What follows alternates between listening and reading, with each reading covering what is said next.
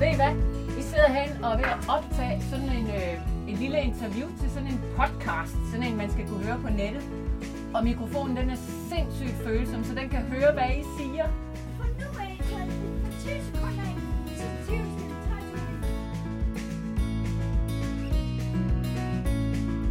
Hvor der er spejdere, er der også forældre, heldigvis. I mange grupper ender forældrene nemlig som ledere. Men det sker sjældent helt af sig selv. Så hvordan får man overtalt forældrene til at trække i den grønne skjorte? Det ved bæverleder Helen Holm fra Herluf Magle en hel masse om. Hende skal du møde i den her podcast. Du skal også møde Maria Jensen, som er en af de forældre, Helen har fået med i ledergruppen.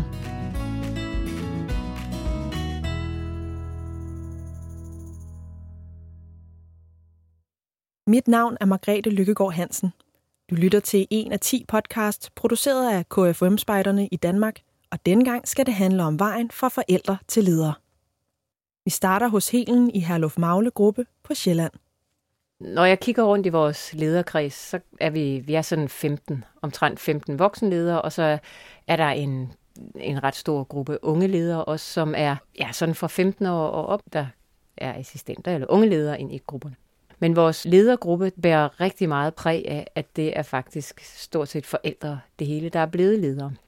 Jeg kom selv ind i gruppen som, øh, egentlig som forælder, fordi jeg havde en dreng, der startede til bæver. Og sådan er der egentlig en del af vores ledere, der har det. De har snuset lidt til spejderlivet tidligere, og så er de kommet ind i det, fordi deres egne børn har været spejder, og så er de blevet draget ind i det.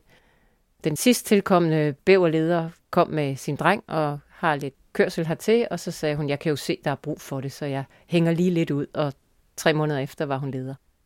Når der er så mange forældre, der vælger at blive leder og, øh, og deltager mere aktivt i gruppen end sådan på forældreplan, så tror jeg simpelthen, det er fordi, vi åbner dørene. Og vi betragter egentlig alle voksne som potentielle ledere. Og i tale sætter det jo også. Vi gør meget ud af at være i dialog med forældrene, og det gør, at de føler sig velkomne. Det er et attraktivt fællesskab at være med i, og det er det, egentlig det, vi har arbejdet på, at det skulle være, fordi det er derfor, man har lyst til at, at komme her. For Helen og de andre ledere i Herluf Magle er det altså afgørende, at forældrene får en fornemmelse af det fællesskab, der findes blandt de voksne i gruppen. Og ikke mindst, at de forstår, at ledergruppen ikke er en lukket klub.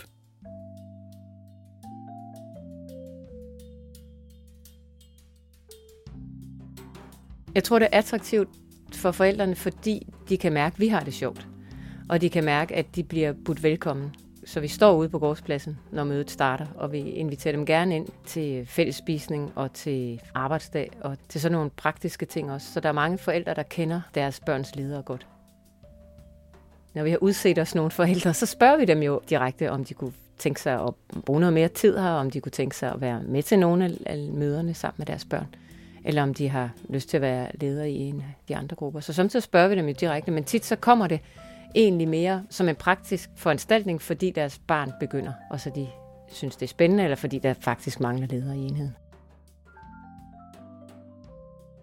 Når vi øh, møder nogle forældre, som vi tænker, der kunne være gode at få ind i kredsen, så, så vender vi det jo tit sådan lige med, med hinanden, og så øh, tror jeg, det er tit den, der har foreslået den enkelte forælder, der, der går til det, fordi hvis det er mig, så er det jo mig, der ligesom har set, der er et eller andet hos ham eller, eller hende. Og det gør heller ikke noget, der er to, der kommer til at spørge. Det er ikke så strategisk på den måde, men det er også en strategi, der er der ligesom er kommet ud af en praksis undervejs. Og så tror jeg, det bunder i nogle, nogle meget åbne ledere, som der er i dialog med sin omverden hele tiden. Hvis jeg skal fortælle om en helt konkret leder, så kunne det være vores, en af vores familiespejderledere, som er Maria. Øh, mit navn er Maria, og jeg er leder for familiespejderne. Jeg har tre børn, der går til spejder herude, øh, hvor er den ene er familiespejder. Og hun har jo været med på sidelinjen i, øh, i de fem år, hendes børn har været spejdere her, og har jo fulgt dem og været deltaget i alle de arrangementer, man kunne tænke sig. Maria var ikke kun på banen, når det galt arrangementer i gruppen. Også til familiespejder deltog hun aktivt. Med familiespejderen, der er der et program, og så øh, byder forældrene jo også ind. Og, øh, og det var så oplagt, at Maria hun øh, var en af dem, som bød meget ind, og jo altid kom. Og var, var nem at overtale til at øh, blive ved med at, at komme, selvom øh, at hendes øh, barn jo var ved at være rykke ud af det her. Men, men som hun sagde, jeg kommer jo alligevel, så kan jeg jo lige så godt stå for noget også. Og for Maria var det faktisk også svært ikke at tage initiativ til nogle ting. Derfor henvendte Helen sig til Maria. Jamen, det var faktisk til vores, øh, vores Sankt Hans arrangement øh, herude, hvor øh, Helen kom og fortalte, at, at de havde brug for en, øh, en ny leder, fordi det var faktisk hende og hendes mand, der før havde stået for det, og de havde brug for at lægge kræfterne nogle andre steder. Og de havde jo set, hvad jeg plejede at kunne gøre, og hun synes, at det kunne de godt bruge øh, også. Så hvis jeg havde lyst, så ville det da sætte stor pris på, at, at jeg tog den. Hvad kan man sige? Hun var god til at overtale. Og især med, at de lovede altid at stå og være, være behjælpelig, hvis jeg havde brug for det. Øh, så var der egentlig ikke så meget at tænke over. Så beslutningen var egentlig ikke så svær. Ifølge Helen er der nogle bestemte grunde til, at Maria og andre forældre siger ja til at blive ledere. Først og fremmest skal de have en interesse for spejderarbejdet. De forældre, der ikke har det, siger formentlig nej, hvis de bliver spurgt. En anden vigtig faktor er den måde, man spørger på. Øhm, for øh, et halvt år siden, der lavede vi et egentligt stillingsopslag til en bæverleder og sendte det med forældrene hjem. Og det var der bare ingen reaktion på overhovedet.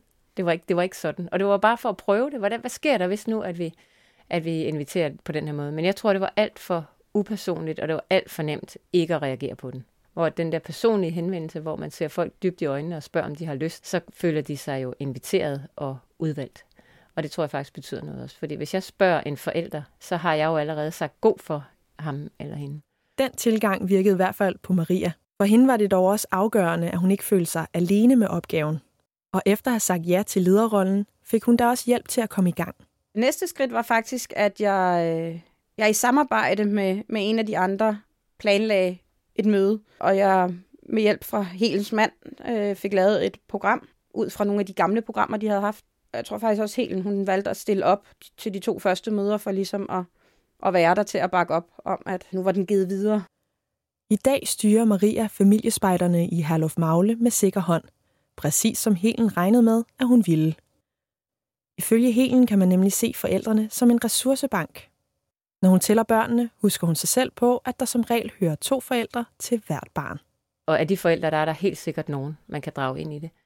Og så skal man... Øh, altså jeg tænker, at vi skal lade være med at tro, at vi er verdensmestere. Fordi vi er jo også bare blevet spejdere på et tidspunkt, og det kan de forældre også. Så det handler rigtig meget om at åbne op og erkende, at, at det er noget, man kan lære.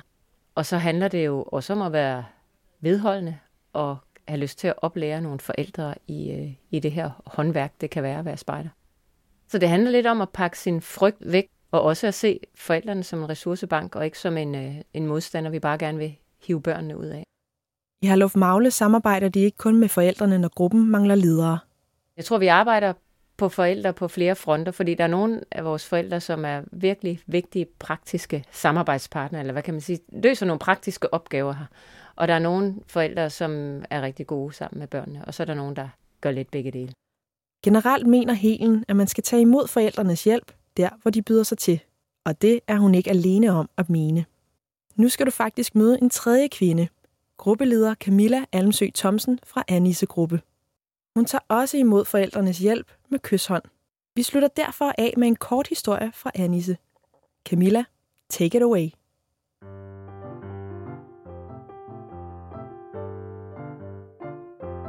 For nogle år siden, der havde vi en, øh, en mor, der, øh, der hjalp. Hun var ikke sådan en rigtig spejderleder, men hun købte sig en skjorte og en fin bøllehat, og, og så kom hun ellers torsdag efter torsdag og var klar med plaster, hvis der var nogen, der havde slået sig. Og, og bedst af alt, så havde hun altid øh, kaffe på kanden. Og det var der jo nogle forældre, der opdagede, at der var kaffe på kanden. Så behøvede de nemlig ikke at køre hjem og tage sig en kop kaffe. Og så sad de jo der på bænken udenfor. Det viste sig hurtigt at være smart at have forældrene i nærheden.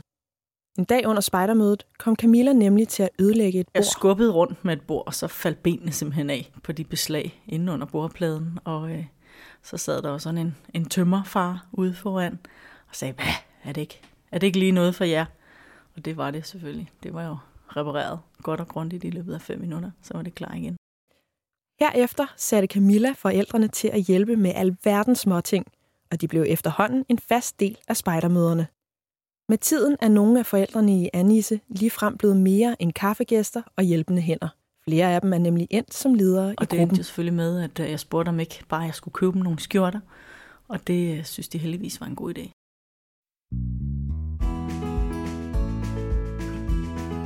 Du har lyttet til podcasten Fra forældre til ledere. Først og fremmest, tusind tak til Helen, Maria og Camilla for at dele jeres historier. Podcasten her er produceret af KFM-spejderne i Danmark. Til rettelæggelse er Marie Rar Grose Østerholt og Katrine Tjørved. Katrine er også redaktør, og mix er Marie Enevoldsen. Mit navn er Margrethe Lykkegaard Hansen. Hvis du kunne lide, hvad du hørte, kan du finde mere på www.spidernet.dk. Her har vi samlet en række historier fra spejderlivet i lokale grupper hos KFM-spejderne, fortalt på skrift, film og selvfølgelig på lyd. Tak fordi du lyttede med.